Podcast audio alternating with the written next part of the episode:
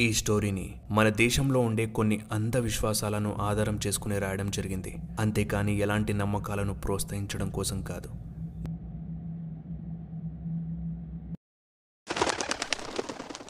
KCW originals haunted India season one రెండు వేల ఆరు ఎండాకాలం రాత్రి పన్నెండు గంటలు నంది హవేరి తాండా కర్ణాటక. ఊరంతా గాఢ నిద్రలో ఉంది.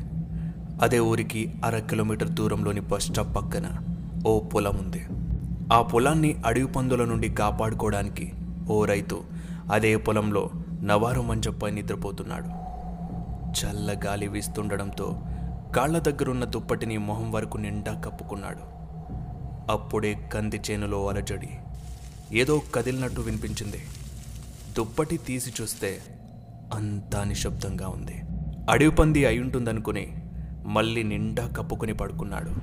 అలా కప్పుకున్నాడో లేదో? తన తల వెనుక నుండి ఏదో తన దగ్గరికి అడుగులు వేసుకుంటూ వచ్చేది స్పష్టంగా వినిపించింది. గొంతులో నీళ్ళు నములుతూ ఏమై ఉంటుందా అని అనుకునే లోపే అది వేగంగా తల దగ్గరకొచ్చి గట్టిగా ఊపిరి తీసుకుంటూ నిలబడింది. మెల్లిగా దుప్పటిని తెరవగానే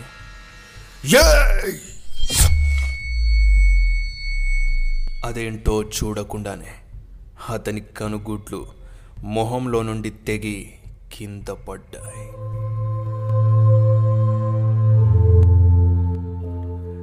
నెల రోజుల తర్వాత రాత్రి పదకొండు గంటలు. బస్ కిటికీలో నుండి తలను బయటపెట్టి చల్ల గాలిని ఆస్వాదిస్తూ ఉండగా దూరంగా వెలుతురు కనిపించింది. అంటే మా ఊరు దగ్గరికి వస్తుంది నా పేరు రాము నాయక్. పాలిటెక్నిక్ మూడో సంవత్సరం చదువుతున్నాను.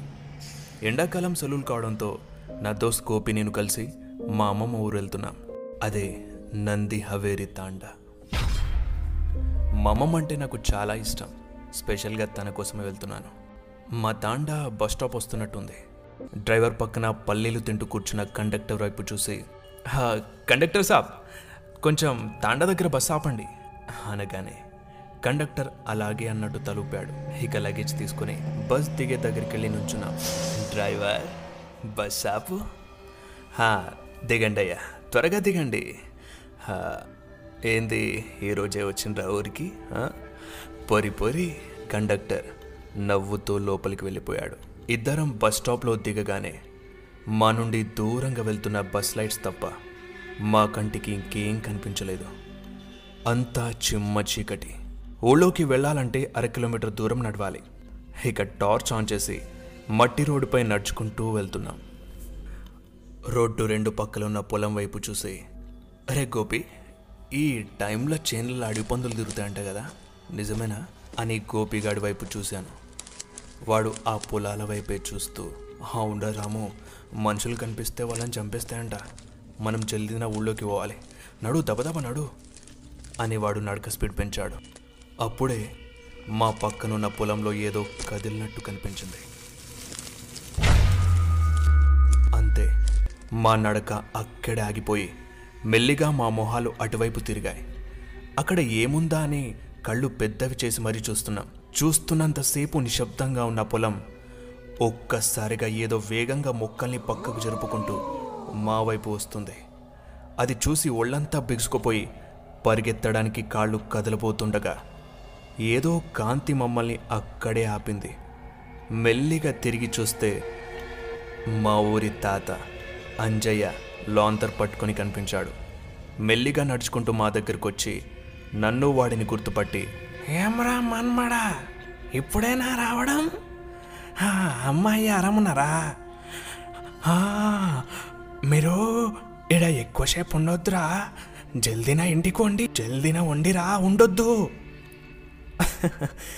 తాత నువ్వు టెన్షన్ పడకు మేము ఇంటికే పోతున్నాం. మమ్మల్ని ఈడ ఎందుకు ఉండొద్దు అంటున్నావు? మళ్ళా నువ్వెందుకున్నవేడా ఆ తాత పొలం వైపు తిరిగి ఊళ్ళో అడవి పంది తిరుగుతుందిరా. కోతకొచ్చిన పొలాన్ని కాపాడాలని గిరే పొలంలో నెల రోజుల నుంచి పడుకుంటున్నా. మీరు ఈడు ఉండొద్దు మీరు నడవండి ముందు. అని పొలంలోకి వెళ్ళిపోయాడు. కానీ తాత కళ్ళు చాలా తేడాగా ఉన్నాయి. తాగిండి అనుకుంటా బాగా. అనుకుని ఇద్దరం దబదబా ఊళ్ళోకి వచ్చేసాం ఇంటికి వెళ్ళేదాకా అందరి ఇళ్ళను గమనిస్తూ వెళ్తున్నా. నాకో విషయం అస్సలు అర్థం కావడం లేదు. ఎండాకాలం వస్తే అందరూ హాయిగా ఆరుబయట పడుకునే వాళ్ళు. ఇప్పుడేమో కనీసం ఒక్కరు కూడా బయట పడుకోలేదు. ఏందో ఊరు కూడా మారిపోతుంది అని అనుకున్నాను. ఇల్లు వచ్చేసింది. గోపిగాడు టాటా చెప్పి వాడింటికి వెళ్ళిపోయాడు. నేను గొల్లం కొట్టి అందరినీ లేపాను. మా అవ్వకి నన్ను చూడగానే తన కళ్ళల్లో ఆనందం నిండిపోయింది. నా మన్మడు ఎప్పుడు తిన్నాడో ఏమో అని వేడివేడిగా రొట్టె చేసి గట్టి పప్పు శనగపొడి వేసి తినిపించింది. ఇక పడుకోవడానికి మంచం దుప్పటి తీసుకొని ఆరు బయట వేప చెట్టు కింద పడుకోవడానికి వెళ్తుంటే అవ్వ చూసి బయట వండకు రోజులు ఇంట్లో వచ్చి పడుకో. ఎందుకేవా హాయిగా సల్లగాలి పడుకుంటే ఏమవుతుంది ఇంట్లో ఉబ్బరిస్తుంది కదా? అని మంచం వేయగానే అవ్వ కోపంతో ఏ రాము ముందు చెప్పేది విను కదా. అని ఓ భయంకరమైన విషయం చెప్పింది. ఎవడో మాంత్రికుడు అంట ఊరూరు తిరుగుతూ బయట ఎవరైనా ఒంటరిగా పడుకున్నట్టు కనిపిస్తే వాడిని చంపేసి కనుగుడ్లను బలిచ్చి తీసుకుని పోతుండంట. అందుకే లోపలికొచ్చి పడుకో అని చెప్పింది. అది విని నా ఒళ్ళంతా చెమటలొచ్చేశాయి. ఇక వెళ్ళి లోపల పడుకొని అదే ఆలోచిస్తున్నాను. నిజంగా ఈ కాలంలో మంత్రాలు బలివ్వడాలు జరుగుతాయా? వాళ్ళ పిచ్చి కాకపోతే పుకారాయి ఉంటుంది. అనుకొని అందరూ పడుకున్నారో లేదో చూశాను. అవ్వతో సహా అందరూ గాఢ నిద్రలో ఉన్నారు. మెల్లిగా లేచి మంచం దుప్పటి తీసుకొని శబ్దం చేయకుండా వేప చెట్టు కింద వెళ్ళి పడుకున్నాను. రాత్రి పన్నెండు దాటిపోతుంది. వాతావరణం కూడా చల్లగా మారుతుంది. గాలికి వేప చెట్టు కొమ్మలు బాగా ఊగుతున్నాయి. నేను ఆకాశంలోని చుక్కల్ని చూస్తూ నిద్రలోకి జారుకున్నాను. హఠాత్తుగా నా మంచం పక్క నుండి ఏదో వెళ్ళినట్టు అనిపించింది. దాంతో మెలకు వచ్చి దుప్పటి తెరిచి చూస్తే ఓ కుక్క ఉరుక్కుంటూ పోతుంది. మంచి నిద్ర దీనివల్ల ఖరాబ్ అయింది అనుకొని మళ్ళీ నిండా మూసుకొని కళ్ళు మూసుకున్నాను. నిద్ర రావడం లేదు. బుర్రలో అవ్వ చెప్పిన ఆ మాంత్రికుడి విషయమే తిరుగుతుంది. దానికి తోడు చెట్లపై గుడ్ల గూప లేని భయాన్ని పుట్టిస్తున్నాయి. కొంత సమయం గడిచాక ఎలాగోలా కాస్త కునుకు పట్టింది. అలా కునుకు తీసానో లేదో ఏవో అడుగుల శబ్దం నా తల వెనుక నుండి వస్తున్నట్టుగా వినిపించింది. రెండు కళ్ళు తెరిచాను. ఊపిరి వేగం పెరుగుతుంది. ఏంటి? నిజంగానే ఆ మాంత్రికుడు వస్తున్నాడా? అనే భయం నాలో మొదలైంది. దుప్పటిని టైట్గా గ్యాప్ లేకుండా కప్పేసుకున్నాను. అంతలోపే ఆ అడుగులు నా తల వెనకే వచ్చి నిలబడ్డాయి. ఊపిరి బిగపట్టుకొని కదలకుండా అలానే ఉన్నాను. దుప్పటి లోపల నుండి చూస్తే ఏదో చేయి నా మొహం పైకి వచ్చి దుప్పటిని గట్టిగా లాగి తీసేసింది. అంతే. గట్టిగా అరిచి మంచం మీద నుండి దూకి ముందుకు ఉరుకుతుంటే రాము ఆగురా. ఎక్కడ పోతున్నావు? అని అవ్వ గొంతు వినిపించింది. అక్కడే ఆగి తిరిగి చూస్తే అవ్వ దుప్పటిని చేతిలో పట్టుకొని కోపంగా చూస్తుంది. మని ఊపిరి పీల్చుకొని అవ్వ దగ్గరికి వెళ్ళగానే రాము బయట పడుకోద్దని చెప్పినా వినకుండా ఎందుకు వచ్చావు నేను చెప్పింది ఏమైనా అబద్ధం అనుకుంటున్నావా? ఆ? అంజయ్య తాత ఎరుకుంది కదా. అతని పొలంలో నెల కిందట పడుకుండు. పొద్దునయ్యేసరికి చచ్చిపోయిండు. అతని రెండు కనుగుట్లు కనిపించలేవు. ఆ కండ్ల జాగల రెండు నిమ్మకాయలు పడింది అప్పటి నుండి ఊర్లో ఎవ్వరు బయట పండరు తెలుసా? అని చెప్పగానే ఓళ్ళంతా జివ్వుమంది అంటే నేను ఊళ్ళోకి వచ్చేటప్పుడు కలిసింది ఓ దయ్యాన్న. ఇక అవ్వకి ఏ విషయం చెప్పకుండా నిద్ర రాకున్నా లోపలికెళ్ళి పడుకున్నాను. నిద్ర రాక ఐదు గంటలకు లేచి ఆవు పేడ ఎత్తుతున్న అవ్వ దగ్గరికి వెళ్ళి అవ్వ ఈ మనిషి కండ్లని ఎందుకు బలిస్తారే? అనగానే ఏమిరా రాత్రంతా పడుకోలేదా? ఇదే ఆలోచిస్తున్నావా? ఇంత పొద్దున వచ్చి అడుగుతున్నావు? సరే చెప్తా విను. ఎవరికైనా గుప్త నిధి దొరికిందనుకో ఆ దొరికిన వాళ్ళకి ఆ నిధిని కాపలా ఉన్న దుష్టశక్తి కోడి రూపంలోనో మేక రూపంలోనో ఏదో ఒక జంతు రూపంలోనో ప్రత్యక్షమై బలి కోరుకుంటుంది. అది కోరుకుంది తీరలేదో ఆ నిధి దొరికిన వాడు రక్తం కక్కుకొని చచ్చిపోతాడు. కోరిక తీరితే ఆ నిధితో పాటు కొన్ని మంత్రశక్తులు కూడా లభిస్తాయి. అందుకే నిధి వేటగాడు మారువేషంలో ఇలా ఊరూరు తిరుగుతూ బలి కోసం గాలిస్తాడు అని చెప్పి పెండని పెంటగుంతలో పాడేసింది. నేను అదే ఆలోచిస్తూ వేపపుల్ల విరిచి నములుతూ ఉండగా మా ఇంటి ముందు నుండి ఊళ్ళో వాళ్ళంతా ఎక్కడికో కంగారుగా ఉరుకుతున్నారు. నేను ఏమైందో అని వాళ్ళ వెంటే ఉరికాను. అందరూ మా దోస్తు గోపిగాడి ఇంటి ముందొచ్చి గుంపు కట్టారు.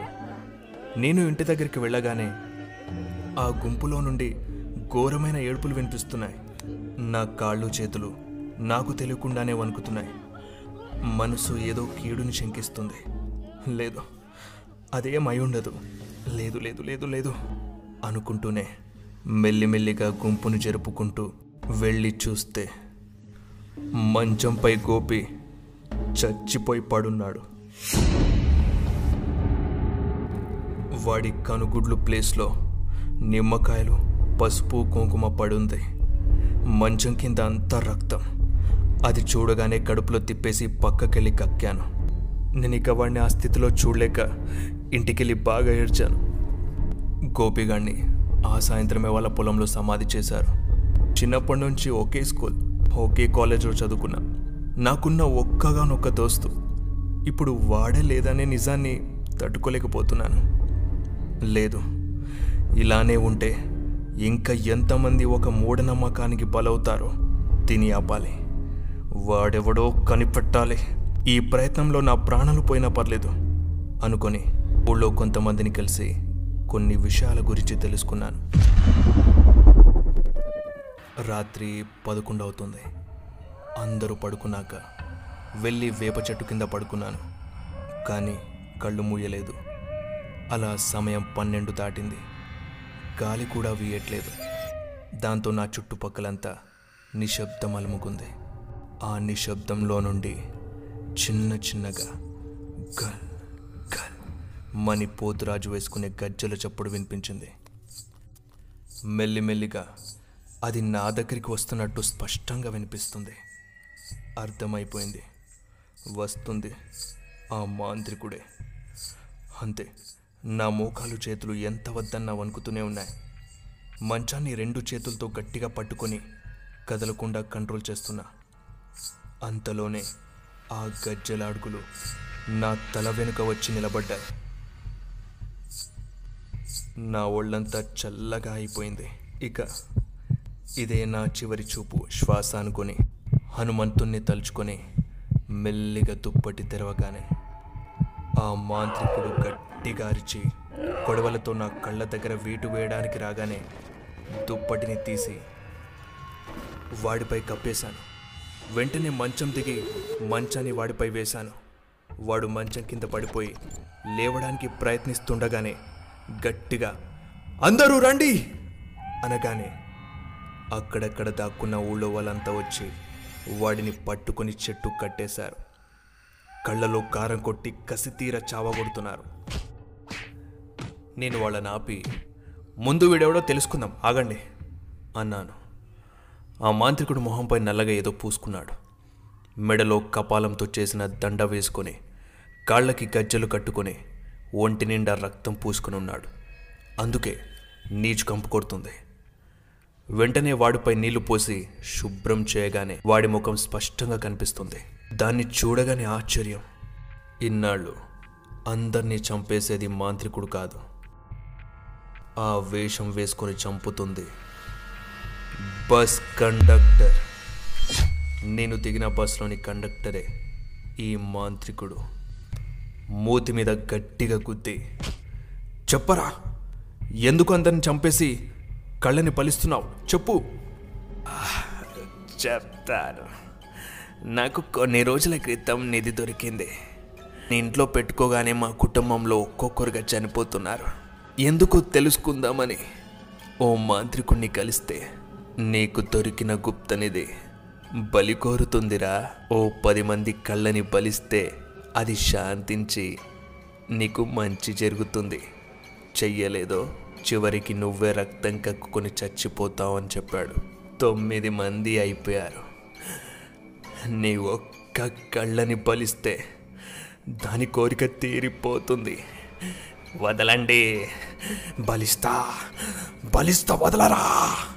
కానీ ట్రై తీసుకొని వాడి నోటిపై విసరగానే నోట్లో పళ్ళని బయటకు వచ్చాయి ఇక వాడిని రోడ్డుపై లాక్కుని వెళ్ళి ఊరికి దూరంగా గొయ్యి తీసి వాడి నెత్తిపై బండరాయి వేసి సమాధి చేసి పూజ చేశాం. మా తాండకి పట్టిన దరిద్రం పోయిందనుకుని హృదయాన్నే ఊరంతా పండుగ చేసుకున్నాం. శాంతి కోసమో గుప్త నిధుల కోసమో బలివ్వడం అంధవిశ్వాసం. అలాంటివి ఏమీ ఉండవు. ప్రతి అడ్డమైన వాడి మాట నమ్మి అమాయక జీవుల ప్రాణాలు తీయడం చట్టరీత్యా నేరం. మీరిచ్చే బలికి మీ బాధలు మాయమవు ఎలాంటి మంత్రతంత్రాలు రావు. ఏ దేవుడైనా బలి కోరితే అది దేవుడే కాదు.